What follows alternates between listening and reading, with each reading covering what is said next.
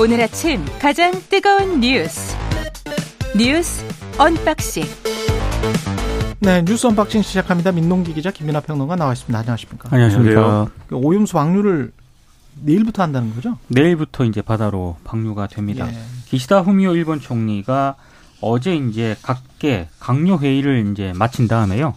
방류 개시 시점과 관련해서 기상 조건 등의 지장이 없으면 24일로 예상한다 이렇게 직접 얘기를 했습니다. 국제 원자력 기구의 과학적 근거에 기초한 이 방류에 대해서 폭넓은 지역 국가로부터 이해와 지지 표명이 이루어졌다 이런 점을 근거로 들었고요. 일본 어민들이 반대를 하고 있는 것과 관련해서는 어민들의 이해가 진전되고 있다는 소리도 나오고 있다. 이런 입장을 또 밝히기도 했습니다. 아, 도쿄 전력은 일본 정부 결정에 따라서 일단 알프스를 거친 오염수를 약 1km 길이의 해저 터널을 통해서 원전 앞바다에 방류할 방침인데요. 약 134만 톤의 오염수가 대형 탱크 천여 개에 지금 보관이 되어 있거든요. 예. 도쿄전력이 내년 3월까지 방류할 오염수의 양이 한 전체의 2.3%로 예상이 되고 있는데 앞으로 한 30년 넘게 방류한다는 겁니다. 이 저장된 오염수가 모두 방류가 되려면 최소 30년 정도 이상 걸린다라고 하는 거고요. 예. 우리 정부는 일본의 방류 계획에 과학적 기술적 문제는 없는 것으로 판단을 했다라고 입장을 밝히면서 어, 그렇다고 방류에 찬성을 하는 것은 아니다. 또 이런 입장을 밝히기도 했고요. 그리고 방류가 조금이라도 계획과 다르게 진행이 되면 신속하게 조치하겠다. 이런 입장을 내놓았습니다. 아, 그러면서 어제 우리 정부가 요구한 일곱 가지 요구한 가운데 한 다섯 가지가 일본에 수용이 됐다라고 밝혔는데 예. 어제 뭐 기자들하고 질의 문답 과정에서 좀 논쟁이 펼쳐지기도 했거든요. 어떤 거죠? 그러니까 한마디로 이제 어, 일곱 가지 중에 다섯 가지가 수용이 됐다라고 하는데 아닌 것 같다 기자들이 판단을 했을 때 네. 이 문제 가지고 좀 논쟁이 벌어졌고요. 특히 에, 지난 그 12일 지난달 12일 한일 정상회담에서 어, 윤 대통령이 후쿠시마 원전 현장 사무소에 한국인 전문가를 참여시켜 달라라고 요구를 한 부분이 있습니다. 그렇죠. 그런데 이제 어제 나온 결과를 보면 후쿠시마 원전 현장 사무소를 방문하는 것으로 후퇴가 됐습니다. 음. 어, 그래서 이런 부분들을 좀 고, 고려를 했을 때 과연 앞으로 뭐 조금이라도 다르게 방류 계획이 진행이 되면 신속하게 조치하겠다라고 했는데 그런 조치가 가능한 것인가라는 의문점이 좀 계속 나오고 있습니다. 네, 이제 우리 정부가 요구한 바가 이제 수용이 됐느냐에 대해서는 그러니까 뭐 일곱 가지라고 그랬는데 모르겠습니다. 다섯 가지를 수용을 했는지 잘 모르겠는 게 이 일곱 가지 중에 다섯 가지에 해당하는 것 중에 하나는 지금 말씀하신 것처럼 이상 상황 발생 시 즉각 방류 중단 뭐 이런 거거든요. 근데 이건 일본 법에 그렇게 하도록 돼 있습니다. 예, 그렇게 돼 있죠. 그러니까 그렇게 돼 있는 걸 우리가 요구했는데 일본이 거부하지 않겠죠. 음. 자기들이 그렇게 하기로 했는데 원래. 음. 그리고 이제 뭐 이 알프스 필터 점검 주기 단축이라든지 뭐 이런 것들 그다음에 뭐 핵종별 방사능 과소평가 시 방사선 영향평가 재수행 이런 것들도 국내적으로 아마 하게 돼 있을 거예요. 그래서 이제 할 것 같은데 지금 핵심적으로 그래서 우리가 요구한 게 받아들여졌느냐를 평가하는 두 가지가 제가 있다고 생각을 합니다. 첫 번째가 이제 말씀하신 대로 원래 이제 우리가 요구한 거는 후쿠시마 이 원전의 한국 전문가가 이 검증하는 데 있어서 사- 현장 상주하기로 돼 있었던 것인데 그 그걸 우리가 요구한 것인데 말씀하신 대로 정기적 방문으로 지금 합의가 됐다는 거잖아요. 그게 요구가 받아들여진 겁니까? 그렇지 않다고 저는 생각이 됩니다. 그렇지 않습니까? 현장 상주가 바- 정기적 방문이 됐는데 요구가 받아들여진 게 아니죠. 그렇죠. 예. 그리고 이것마저도 일본이 특별히 우리를 위한 어떤 별도의 절차를 마련해 주는 게 아니라 IAEA 어, 현장 사무소에 정기적 방문을 하는 겁니다. 그렇죠. 그러면 예를 들면은 중국이라든지 다른 나라가 우리가 좀 방문하겠다고 요청할 때 일본 일본 일본이나 IAEA가 뭐 거부하는 게 아닌 이상 우리를 특별히 배려한다고 볼 수가 없겠고 그다음에 이제 또 하나 제가 중요하다고 생각하는 게 어, 이 알프스 입출구 농도 측정 시에 우리가 제안한 다섯 개 핵종을 추가로 측정해 달라라는 게 있어요. 그러니까 지금 측정하는 것보다 더 많은 핵종에 대해서 측정을 해야 된다라는 건데 거기에 대해서는 일본과 IAEA와의 추가 협의가 필요하다라고 설명을 하고 있습니다. 우리 정부가. 그러니까는 이거는 결론이 또 안 난 거죠. 그럼 제가 볼 때 핵심적인 거는 사실은 받아들이지 않은 상황이 아니냐, 우리가 좀 무시당한 거 아니냐 이런 생각도 드는데 정부는 그런 태도가 전혀 아닌 것 같아요. 그래서 그런 점은 좀 상당히 아쉽다라고 생각을 합니다. 근데 가장 본질적인 문제에 한국 언론에서 지금 잘 안 짚고 뉴욕 타임즈에서는 짚었던데 그러니까 한미일 관계가 이 오염수 방류 때문에 꼬일 것 같다라는 기사 지금 한국 언론들이 많이 그렇죠. 받아 쓰고 있지 않습니까? 그 천천히 읽어보시면 이런 대목이 나오는데요. 일본 지금 방류를 반대한다라고 국내 언론 또 국내의 유권자들에게는 정부가 이렇게 계속 이야기를 하고 있지만 가장 중요한 건 기사 통리를 만났을 때 대통령이 그렇게 이야기를 했어요. 사실 이제 반대한다고 하진 않죠 정부가. 한 번도 그런 적이 없죠. 반대한다고 하지 네. 않고 찬성하거나 지지하지 않는다 이렇게만 얘기합니다. 그렇죠. 근데 이제 반대한다고는 안 했습니다. 지금 국내 유권자들에게 국내 언론에 이야기할 때는 우리가 방류에 찬성하는 것은 아니다. 그렇죠. 사실상 반대하는 것이다. 이렇게 이야기를 하고 있는데 기시다 총리를 만났을 때나 또는 뭐 정부의 장관들이나 다른 사람들이 다른 관계자들이 일본 정부에 우리는 명확히 반대 의사를 전달했다. 아, 국내 언론 제발 좀 받아 써달라. 우리는 반대했다. 일본 언론도 한국 정부가 반대했다는 걸 좀 써달라. 음. 이렇게 보도 자료가 나온 적이 있습니까? 없죠. 반대를 안 했기 때문에 그런 그렇죠. 것은 나올 리가 없겠죠. 예. 그런데 뉴욕 타임즈는 정확히 이렇게 묘사를 하고 있습니다. 한국이 다른 태평양 연안 국가들과 다른 점은 다른 점은 한국 정부는 일본의 방류 계획에 endorsed 승인했다. 찬성했다. 지지했다. has endorsed라는 표현이 나오고 있습니다. 그러니까 뉴욕 타임즈나 외신은 한국 정부를 그렇게 보는 거예요. 음. 한국 정부를 그렇게 보는데 한국 언론은 한국 정부가 아 우리는 지금 저 방류에 반대하는 거는 아니야라고 언론 플레이 일종의 말풍선을 하는 것을 거기에 대해서 반박을 못 하는 겁니다. 그리고 어제 그린피스도 입장을 내놨는데요. 예. 그린피스 입장문에 이런 게 있습니다. 일본 정부의 무책임과 한국 정부의 방조라는 표현을 썼거든요. 그렇죠. 그러니까 그런 점들을 봤을 때 우리 정부가 과연 명확하게 입장을 표명을 했는가 이 부분에 그러니까 대해서는 해외에서는 분명히 그렇게 보고 있다라는 거죠. 그렇죠. 예. 그러니까 정부의 정확한 입장은 근데 정부는 또 이거 이렇게 이야기하면 뉴욕타임즈 괴담이라 그럴 것 같은데 그럼 뉴욕타임즈에 따지, 따지셔야 됩니다. 아니 예. 외국 언론이 하면은 괴담 아닙니다. 괴담 아닙니까? 네, 이 정부의 스탠스는 외국 언론이 보도하는 건 괴담이지 그 않고 아사히신문 보도에 대해서 아직 어필 그럴 안 하고 것 있는 같아서 뉴욕타임즈를 인용을 했습니다. 네. 제가 오늘 자세히 보고 왔습니다. 정확한 네. 정부의 입장은 찬성하거나 지지하지 않는데 예. 이번에 이제 후쿠시마 오염수 방류하는 것은 과학적으로 문제가 없는 것 같다. 이게 정확한 입장입니다. 그러면은 이렇게 이런 단어를 들었을 때 이런 표현을 들었을 때 우리는 그게 승인한 거죠. 그렇죠. 사실은 아, 그 제스처는 승인한 겁니다. 직접적으로 찬성 지지라는 말을 안 하지만 우리는 별로 문제는 없다고 생각하고 그러니까 사실상 암묵적으로 찬성하는 겁니다. 이렇게 들리거든요. 그렇죠. 그러니까 다들 이제 그렇게 해석을 할 수밖에 없는 거고. 근데 우려되는 거는 더 우려되는 거는 그 이것도 이제 우려되는 게 두 가지가 있어요. 첫 번째로 지금 이제 일단은 이 방류가 시작되면 24일에 방류를 시작하면은 매년 배출할 것보다 소량의 이제 방류를 할 것 같아요. 일단은 처음에는. 그래서 삼중수소를 이제 어 연간 이제 5조 베크렐을 일단 푼다고 하는 건데 어 도쿄전력이 지금 정해 놓은 거는 연간 삼중수소 배출 총량이 22조 베크렐 미만이거든요. 그러니까 조금씩 일단 방류를 하는 것이고 그 계획에 따라서 하면 30년이 걸린다라는 건데 이게 예정대로 30년인 거냐에도 사실은 일본 내에서도 의문이 좀 제기가 됩니다.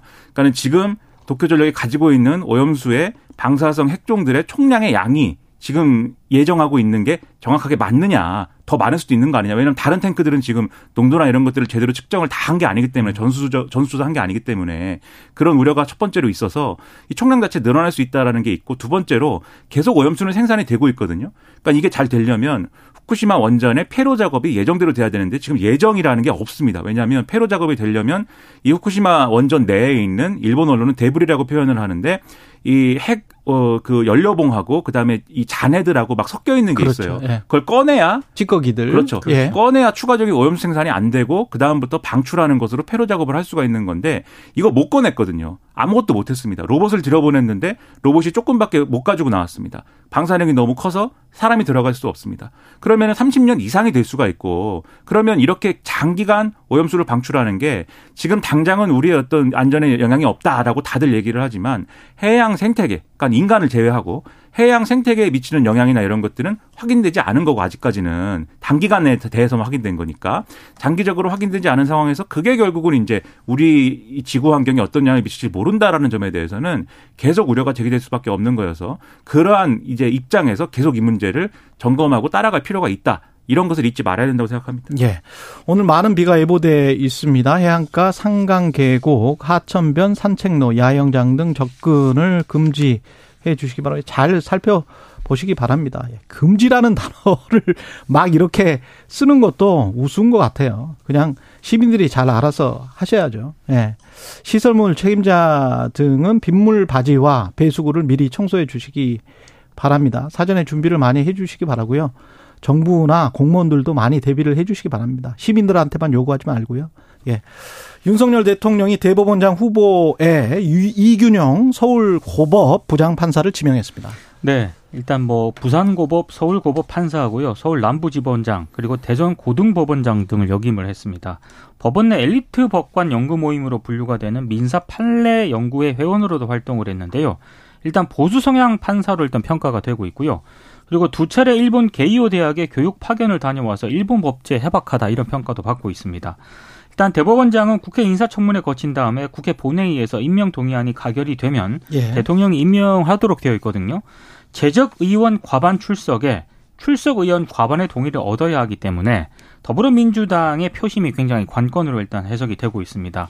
일단 뭐 대법관을 역임한 것도 아니고요. 예. 그리고 사법행정에 또 경험이 있는 것도 아니기 때문에 왜 이렇게 발탁이 됐는가? 법원행정처 출신도 아니군요. 그렇습니다. 예. 그래서 언론들의 분석은 일단 대통령과 가깝다 이런 음. 분석을 하나 있습니다. 아, 뭐 일부 보수 언론 같은 경우에는 최근에는 연락을 잘 안 한다라는 쪽에 무게 중심을 뒀는데 법원장은 했었고, 네, 예. 지난해 국정감사장에서요 윤 대통령에 대해서 이 후보자가 친하다고 볼 수 있습니다. 본인이 직접 이렇게 언급을 하기도 했습니다. 음. 그리고 실제 윤 대통령도 이 후보자를 가깝게 여겨서요. 예. 검사 시절 때 종종 법리 자문을 또 구하기도 했다라고 하고요. 그리고 지금 김명수 대법원장 있지 않습니까? 지금 이 후보자가 반 김명수 성향을 보이고 있는데 예. 이것도 대법원장의 발탁한 주요 근거가 되고 있다. 일부 언론들이 이렇게 분석을 하고 있습니다. 그런 비판적인 글들을 많이 썼 있지. 그렇습니다. 예. 근데 한 가지 좀 이제 논란이 제기가 되고 있는 부분은 예. 2017년하고 2018년도에 양승태 대법원이 이른바 사법농단 사태가 불거지지 않았습니까? 그렇죠. 근데 그때는 이 후보자가 별다른 공개 발언을 안 했거든요. 음. 근데 유독 김명수 대법원장 체제였던 지난 2년 동안 굉장히 강한 어조로 비판을 했었는데 이것 때문에 상당히 논란을 좀 빚고 있습니다. 그러니까 여러 가지 얘기를 합니다. 뭐 윤석열 대통령하고 가깝다라는 말에 대해서는 국회에서 이제 이렇게 얘기를 했어요. 어, 이분이 친한 친구의 친한 친구다. 음. 그러니까 좀, 그러니까 이 두 번이 필요한 거죠. 친한 친구가 아니고 친한 친구의 친한 친구다. 예. 근데 저는 친한 친구의 친한 친구가 누군지 잘 모르는데 저는 친구도 없고 뭐. 근데 아무튼 뭐 네. 네, 발이 넓으신가 치, 봅니다. 친구가 없어요? 네, 그, 그건 문제인데. 네, 없고. 네.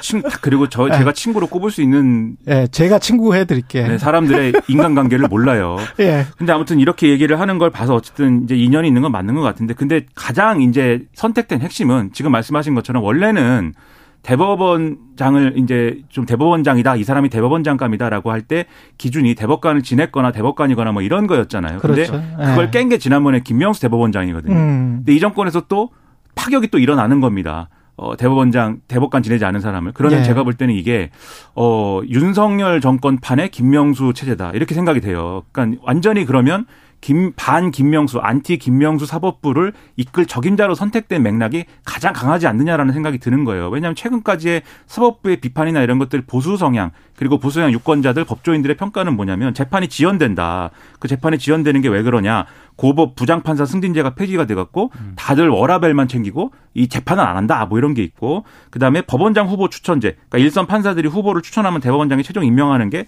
인기 투표가 됐기 때문에 그러니까 법원에 포퓰리즘이 막 만연한다 뭐 이런 비판들이 있었습니다. 그런데 또 그 전에는 이 제도가 들어오기 전에는 승진을 하기 위해서 법원장 눈치를 엄청 본다. 그렇죠. 그리고 예, 상사는 눈치를 본다. 그렇죠. 예. 사실 그것의 모든 그래서 그것의 최종적인 결론이 뭐냐면 사법농단이었어요. 이전에 그래, 이전 시스템에서는. 예, 예. 근데 어쨌든 그거를 바꾸는 게 핵심이다라고 지금까지 주장을 해왔는데 사람들이 거기서 딱 맞는 목소리를 이분이 냈던 거예요. 2021년 전에 대전 대전 고법원장 취임 당시에 음. 법원이 조롱거리로 전락했다. 김명수 대법원장 체제를 직접 직설적으로 비판을 했거든요.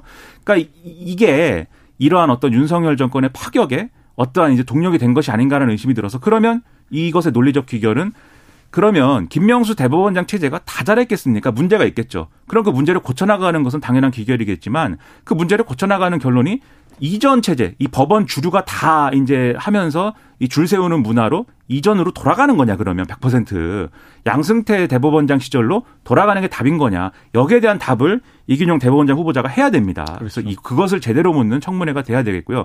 그리고 사법농단 관련 판결에 1심 판결을 이분이 이제 무죄 선고하는 등의 좀 음. 거기에 대해서는 손방망이 아니냐라는 평가가 있어요. 그래서 그런 것들을 정확하게 검증을 해서 그 검증 결과를 바탕으로 국회에서 임명, 국회에서 임명 동의 안 하면 임명이 안 되거든요. 이거는 대법원장의 경우에는 그래서 국회에서 현명한 판단을 해야 되겠다 이런 생각을 좀 했습니다. 전문가의 그 식견 그리고 양심 이거는 일단 믿어야 된다라고 저는 생각을 하고요. 잘 하시겠죠. 뭐 들어가면 근데 다만 이거는 좀 생각을 해봐야 될 것 같아요. 우리가 민주주의를 다른 나라들은 왜 검사장이나 판사를 뽑는지 선출직으로 뽑고 거기에서 뭐 한 10년, 20년 그렇게 하고 그리고 판사를 하면 우리 같은 무슨 정관애우라는 말도 안 되는 짓을 하면서 로펌으로 들어가서 또 어떤 전화를 했다라는 그 의혹을 맨날 받고 뭐 수십억을 받는다는 등 2년 만에 뭐 얼마를 번다는 등 100억 음. 가까이 번다는 등 그런 말이 나오지를 않잖아요. 똑같은 미국 사법 시스템이나 음. 독일이나 또 마찬가지고요. 그러면 대륙법을 우리가 했든 영미법을 일부 했든 간에 대륙법 위주긴 합니다만 여하튼 이 시스템 자체가 민주적인가? 아, 전문가들의 양심에 법조인들의 양심에 맡길 맡기는 걸로 음. 끝날 일인가? 그, 그렇게 해왔는가? 거기에 관해서는 좀 고민이 큰 고민이 좀 필요한 것 같습니다. 제가 짧게 한마디만 예. 덧붙이면 오늘 신문을 보면서 동아일보 논설위원회 글을 봤는데 예. 그렇게 써 있습니다. 김명수 대법원장 체제에서 이루어진 사법 개혁이라는 것들의 상당 부분은 이미 선진국이 하고 있는 것들이다. 음. 그렇기 때문에 사실은 운용상의 문제가 있었을 그렇죠. 수 있지만 예. 그것 자체를 뒤집는 것이 이제 온당하냐에 대한 의문이 있고 물론 그 글의 결론은 사법농단 수사가 잘못됐다라는 건데 그것을 윤석열 대통령과 한동훈 법무부 장관이 한 거 아니냐 뭐 이런 내용인데 예. 그 부분은 이제 별도로 변론으로 놓더라도 정치적인 이야기고 그렇죠. 예. 이 사법 개혁 자체에 대한 평가나 이런 것들을 정확하게 해야 된다. 합리적으로 그렇죠. 해야 된다. 이 말씀을 드리겠습니다. 제발 유전 무죄, 무전 유죄 그리고 권력 있는 자들한테는 좀 봐주고 뭐 이런 것들 그리고 본인들끼리 그 왔다 갔다 하면서 그렇게 돈, 돈 받고 다시 또 판사되고 그런 경우도 있거든요. 다시 또 검사되고 뭐 변호사 하다가 그런 것 좀 안 했으면 좋겠습니다. 네. 예. 그럼 뭡니까 그게. 예. 예, 그렇습니다. 재난 속보 전해드립니다. 여섯 7시 30분 제주도 남부, 제주도 남부 중산간, 제주도 산간, 제주도 서부 지역에 호우경보 발효됐고요. 어, 자신이 소속된 지역, 지금 현재 있는 지역의 기상 상황 계속해서 좀 알아보시고 자동차는 좀 속도 줄여서 운행하시기 바랍니다. 예, 여기까지 하겠습니다. 뉴스 언박싱 민동기 기자 김민하 평론가였습니다. 고맙습니다. 고맙습니다. KBS 1라디오 최경영의 최강시사 듣고 계신 지금 시각 7시 40분입니다.